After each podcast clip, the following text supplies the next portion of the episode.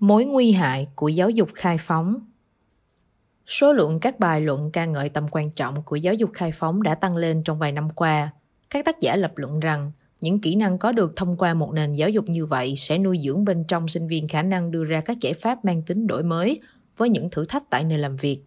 Có thể nói, những cá nhân được đào tạo bài bản kiểu này sẽ có tư duy nằm ngoài những gì được dạy trong sách giáo khoa và vượt qua giới hạn hạn hẹp của một chuyên ngành cụ thể. Nhờ kỹ năng tư duy phản biện như vậy, sinh viên tốt nghiệp chương trình giáo dục khai phóng trở nên rất có giá trị, đặc biệt là đối với doanh nghiệp. Tuy nhiên, có một điều mà hầu hết những bài luận kể trên đều bỏ qua. Mối đe dọa của một nền giáo dục như giáo dục khai phóng gây ra đối với quyền lực sẵn có, bao gồm cả quyền lực doanh nghiệp, corporate power. Giáo dục khai phóng cung cấp cho sinh viên những công cụ lý thuyết và thực hành cần thiết, góp phần làm cho thế giới trở nên tốt đẹp hơn, bắt đầu bằng việc nhìn nhận về sự lạm dụng quyền lực, abuses of power, bởi lý do này mà các tác giả có thể sẽ cần phải suy nghĩ lại chính xác những điều mà họ từng đánh giá rất cao. Hình thức học tập theo định hướng kỹ năng được cung cấp bởi chương trình giáo dục khai phóng có khả năng phá vỡ một trong những lời hứa vốn được tạo nên bởi các thành tố bất khả thi của chương trình này, tạo ra một thế hệ những nhà lãnh đạo. Học cách để trở thành một người thay đổi thế giới theo hướng độc lập là cách thức phổ biến được dùng để định hướng người dùng trong các chiến dịch marketing. Trong khi sự thật thì hiếm khi nào trở thành đối tượng mà quảng cáo sử dụng – thì hãy cứ giả sử trong một lúc rằng các trường học kể trên thực tế có thể thực hiện lời hứa của họ là tạo nên một số lớn đến mức dư thừa các nhà lãnh đạo. Những khẳng định theo hướng marketing kiểu này sẽ ngay lập tức phải đối mặt với một vấn đề trên hai phương diện. Đầu tiên, các khẳng định sẽ sụp đổ dưới sức nặng mâu thuẫn của chính chúng. Tung ra thị trường nhiều nhà lãnh đạo sẽ tạo ra sự thâm hụt nguồn cung. Đáng ra, các nhà lãnh đạo chỉ được gói gọn trong tầng lớp ưu tú. Thứ hai, rất ít các giải thích về việc yếu tố nào sẽ tạo nên một nhà lãnh đạo trong suốt quá trình học tập của sinh viên từ khi trúng tuyển cho đến lúc tốt nghiệp. Định nghĩa khả năng lãnh đạo có thể nói, lãnh đạo là người tập hợp và tổ chức các thành viên khác trong nhóm hoạt động vì mục tiêu đúng đắn cuối cùng để bắt đầu thực hiện các hoạt động mang tính trực diện vì lợi ích của xã hội. Nhưng những người nắm quyền, bao gồm các nhà lãnh đạo, không phải lúc nào cũng quan tâm đến việc thực hiện điều đúng đắn. Một thực tế đáng buồn là nhiều người, đặc biệt là những người chịu ảnh hưởng của quyền lực tập đoàn, hiếm khi ủng hộ các nhà lãnh đạo, những người vốn đi tìm kiếm giá trị tốt hơn của thế giới, vì điều này có thể đe dọa sức mạnh của họ. Chẳng hạn, liệu những người đứng đầu có thực sự tán dương một sinh viên giáo dục khai phóng vì đã vạch trần những hoạt động phi đạo đức của một tập đoàn đa quốc gia hay không? Liệu một sinh viên trẻ tại một trường cao đẳng hoặc đại học được điều hành theo hướng doanh nghiệp có được xem là một nhà lãnh đạo khi cố gắng đáp ứng được sự thật hay không? Ví dụ, thông qua hoạt động tích cực hoặc các bài báo trong trang báo trường chỉ trích chính quyền, bất chấp những nỗ lực ngăn cản của ban quản lý trường. Liệu họ có để ý đến những ý tưởng sâu sắc và sáng tạo của một cá nhân vốn đang phải đương đầu với các hệ thống ép bức không? Ý nghĩa của vai trò lãnh đạo đã bị hạn chế khá nhiều khi ngày nay. Điều này có nghĩa là phải tuân theo các mệnh lệnh của thế giới của các tập đoàn. Nhiều cơ sở giáo dục đã quên mất viễn cảnh của nền giáo dục khai phóng. Đào tạo sinh viên không phải trở nên như thế nào, how to be, mà là trở thành như thế nào, How to Become. Từ khai phóng trong giáo dục khai phóng bắt nguồn từ liber, nghĩa là miễn phí hoặc được tự do. Những gì đã mất trong giáo dục là niềm tin rằng người ta phải làm việc để có được tự do đó. Quá nhiều nhà giáo dục chỉ đơn thuần là cho điểm tốt cho sinh viên hoặc bị chính sinh viên hoặc các nhà quản lý độc tài gây áp bức buộc phải làm như vậy. Các nhà giáo dục đương đại phải đối mặt với làn sóng lạm phát mạnh mẽ và dường như là không thể nào ngăn cản nổi. Tuy nhiên, tự do phải được vận hành và duy trì khi đạt được. Artist trong giáo dục khai phóng đề cập đến các kỹ năng mà học sinh cần có để đạt được tinh thần khai phóng đó. Câu hỏi mà người ta có thể hỏi là tự do nghĩa là gì? Đó là một sự tự do cả từ và đến, tự do khỏi sự hiểu biết của cá nhân chúng ta và khỏi các hệ thống quyền lực được hưởng lợi từ sự thiếu hiểu biết đó cũng như được tự do theo đuổi chân lý. Giáo dục tạo ra những tác nhân mạnh mẽ, những tác nhân tận tâm với việc duy trì sự thật. Nhưng một lần nữa, những người nắm quyền không phải lúc nào cũng quan tâm đến việc duy trì sự thật Tại một trường cao đẳng nơi tôi đã từng làm việc và đã góp phần xây dựng trước đây, toàn bộ hội đồng quản trị và ban quản trị, tức là ban lãnh đạo của trường, không sẵn lòng xem xét những quan sát mang tính xây dựng của đại diện hội sinh viên tại một cuộc họp hội đồng chính thức ở mùa thu năm 2016, một năm vốn căng thẳng về tài chính xã hội. Các sinh viên trân trọng trình bày mối quan tâm của họ đến việc lãnh đạo đã thực hiện các biện pháp thắt lưng buộc bụng nhằm vào đội ngũ giảng viên một cách bất bình đẳng, thiếu sự trung thực về tình trạng của trường học và không sẵn lòng giải quyết văn hóa đe dọa do chủ tịch mới gây ra. Thay vì phản đối về các vấn đề do sinh viên đưa ra, các thành viên hội đồng quản trị và quản trị viên đã chỉ ra điều mà họ tin là những mặc định trong tính cách của những sinh viên này, đối xử với sinh viên như những đứa trẻ khi nói rằng những sinh viên này chỉ đơn giản là quá nhỏ để hiểu được những điều phức tạp của giáo dục đại học. Tất nhiên, hội đồng, bao gồm các thành viên chưa bao giờ học đại học, không có đủ ý thức logic để nhận ra sự ngụy biện trong lập luận của mình. Họ không nhận ra rằng những sinh viên này đã trở thành chính xác những gì nhà trường đã quảng cáo, những công dân toàn diện có thể đọc một cách đầy phản biện và giao tiếp hiệu quả, những thanh niên dẫn đầu đầy tính tự lực. Đáng buồn thay, các sinh viên không thuộc vào loại lãnh đạo như quan niệm hẹp hòi của những người đứng đầu và hành động của những kẻ độc tài kiểu này còn vượt ra khỏi những hành động nhằm bịt miệng những người bất đồng chính kiến, bao gồm cả việc tìm ra những cách quỷ quyệt nhất để nhắm vào số ít các giáo sư can đảm, những người cũng như sinh viên của họ, tìm cách vạch trần sự tham nhũng trong tổ chức. Trong khóa học lịch sử Hoa Kỳ của tôi, học sinh đọc câu chuyện của Frederick Douglass, Frederick Douglass Narrative, câu chuyện về cuộc đời nội lệ của Douglass và hành trình thành công đến tự do của ông. Kỹ năng quan trọng mà Douglass sử dụng để đạt được tự do là học cách đọc, một kỹ năng nguy hiểm ở châu Mỹ thời kỳ tiền chiến. Ở nhiều bang miền Nam vào thời điểm đó, việc dạy học cho một nô lệ đã bị pháp luật cấm. Vì sao?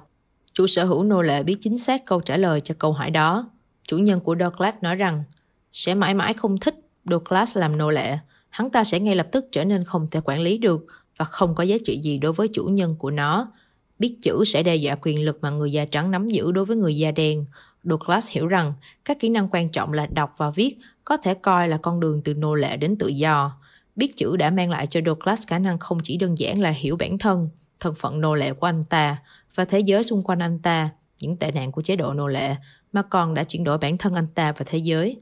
Một lần nữa, ý tưởng ở đây là giáo dục khai phóng đã cung cấp sự tự do để trở thành, để hành động, để đóng góp vào sự phát triển của bản thân và thế giới. Để đạt được điểm đó, sinh viên cần phải khai thác các kỹ năng phản biện và sáng tạo của bản thân. Phản biện bắt đầu bằng việc đọc, nhìn và lắng nghe các tình huống trong cuộc sống của chúng ta.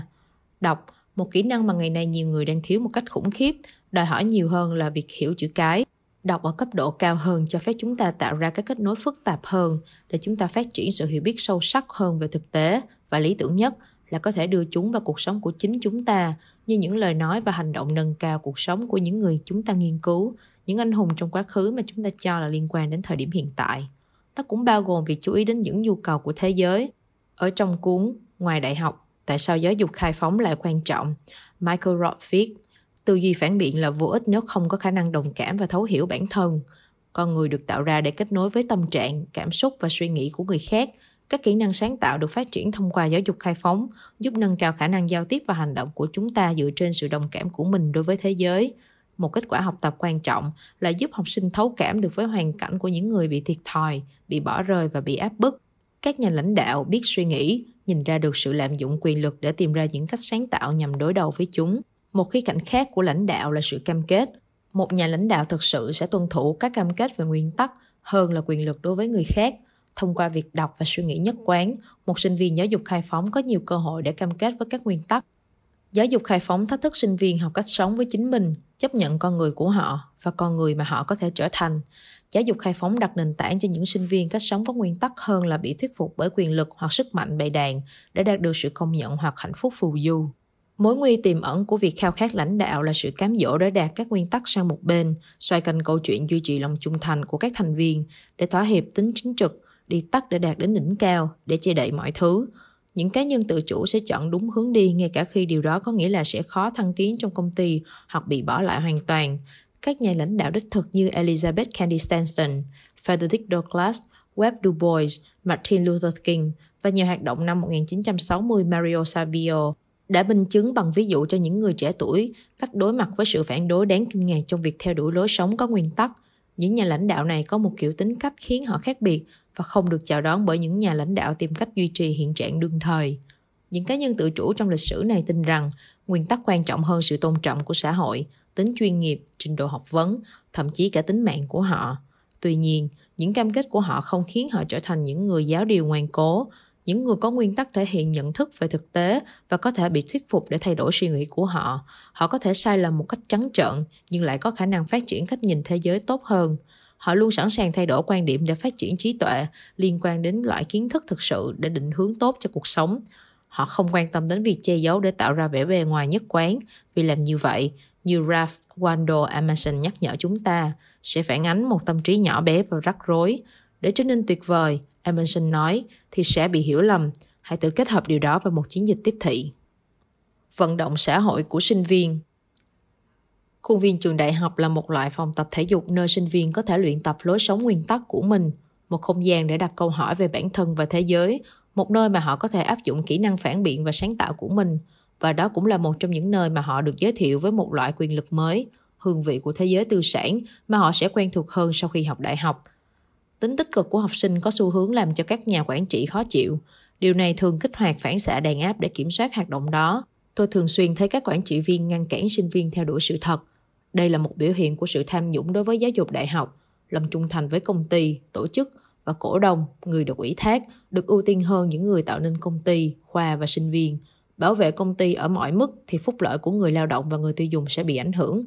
Các nhà quản lý sẽ làm tốt nếu công nhận môi trường đại học là nơi sinh viên bất đồng chính kiến, là nơi để sinh viên nói lên mối quan tâm của họ, bất kể khó chịu hay lộn xộn, về những vấn đề ảnh hưởng trực tiếp đến cuộc sống của họ. Họ nên xem chủ nghĩa tích cực của sinh viên như một người hướng dẫn đối với bài luận của sinh viên. Ví dụ, sinh viên cần được hướng dẫn khi viết bài, họ cần điều tương tự khi nói đến bất đồng quan điểm. Không một giảng viên có thiện chí nào muốn đuổi sinh viên ra khỏi lớp hoặc khiến họ cảm thấy thất bại vì không viết được những bài báo hay ban giám hiệu cũng không nên cố gắng bịt miệng sinh viên khi họ có bất đồng quan điểm. Giảng viên cung cấp cho sinh viên hướng dẫn về cách nên và trở thành người như thế nào trong và ngoài lớp học. Chắc chắn sai lầm sẽ luôn xuất hiện trong bất kỳ hoạt động nào nhưng học sinh cần được hướng dẫn và có không gian để thành công và thất bại. Tất nhiên, tôi có thể nghe thấy người quản trị hai mặt nói rằng Ồ vâng, chúng tôi đánh giá cao sự bất đồng quan điểm của sinh viên. Ý kiến và chủ nghĩa tích cực của sinh viên là quan trọng. Chắc chắn, họ khuyến khích sự tham gia của sinh viên, nhưng chỉ khi điều này nằm trong điều khoản giới hạn của ban quản lý. Các điều khoản thường mang tính áp chế. Tôi nhớ lại những lời hùng hồn của Mario Savio trong phong trào tự do ngôn luận, Free Speech Movement tại Berkeley năm 1964. Học sinh được phép nói tất cả những gì họ muốn, miễn là bài phát biểu của họ không có hậu quả, bởi vì bài phát biểu thường gây ra những hậu quả là có thể làm thay đổi sự lệch lạc này của giáo dục đại học, nên trường đại học phải đặt mình vào vị trí kiểm duyệt. Trường có thể cho phép hai loại bài phát biểu, bài phát biểu khuyến khích tiếp tục hiện trạng và bài phát biểu ủng hộ những thay đổi, căn bản đến mức không còn thích hợp trong tương lai gần. Nhưng đây có phải là cách hoạt động của sự bất đồng chính kiến?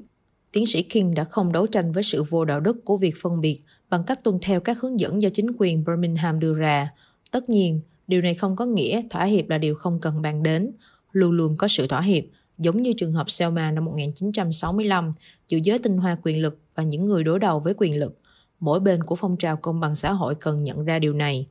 Tuy nhiên, quyền lực đương nhiệm thường là điều cuối cùng cần thỏa hiệp. Quyền lực, Frederick Douglass đã viết, không thừa nhận điều gì nếu không tồn tại nhu cầu nào đó nó không bao giờ và sẽ không bao giờ thực hiện được bất kể mức độ thỏa hiệp là gì thì các hành động trực tiếp đều gây khó chịu cho mọi người công bằng xã hội là một nỗ lực lộn xộn nhưng nó rất cần thiết cho sự thay đổi xã hội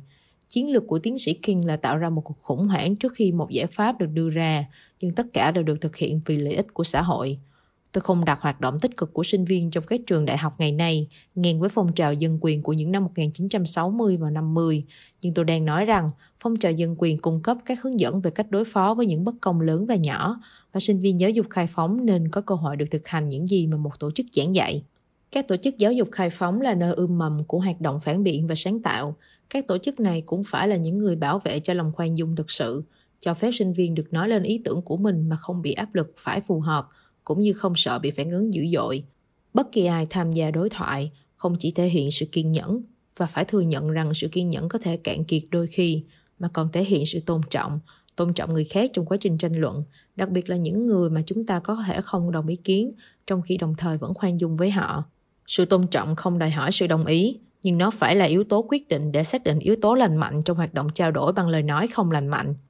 Có những hành động buộc phải không được thực hiện chẳng hạn như đe dọa bằng lời nói hoặc thực hiện các hành động thù địch chống lại một nhóm xã hội nhất định nhưng những gì chúng ta coi là lành mạnh hay không lành mạnh sẽ trở nên rõ ràng trong quá trình tranh luận của chính nó lớp học thực sự là toàn bộ khuôn viên trường phải là nơi để thảo luận cởi mở nhưng có tính tôn trọng một không gian để sinh viên tự do xem xét các mối quan tâm chính đáng của mình phản biện và sáng tạo nên kết hợp với nhau để tạo nên những công dân thông thái sự khôn ngoan thể hiện trong các quyết định mà chúng ta đưa ra trong bối cảnh xã hội và trái tim của trí tuệ là loại tôn trọng làm phong phú cuộc sống.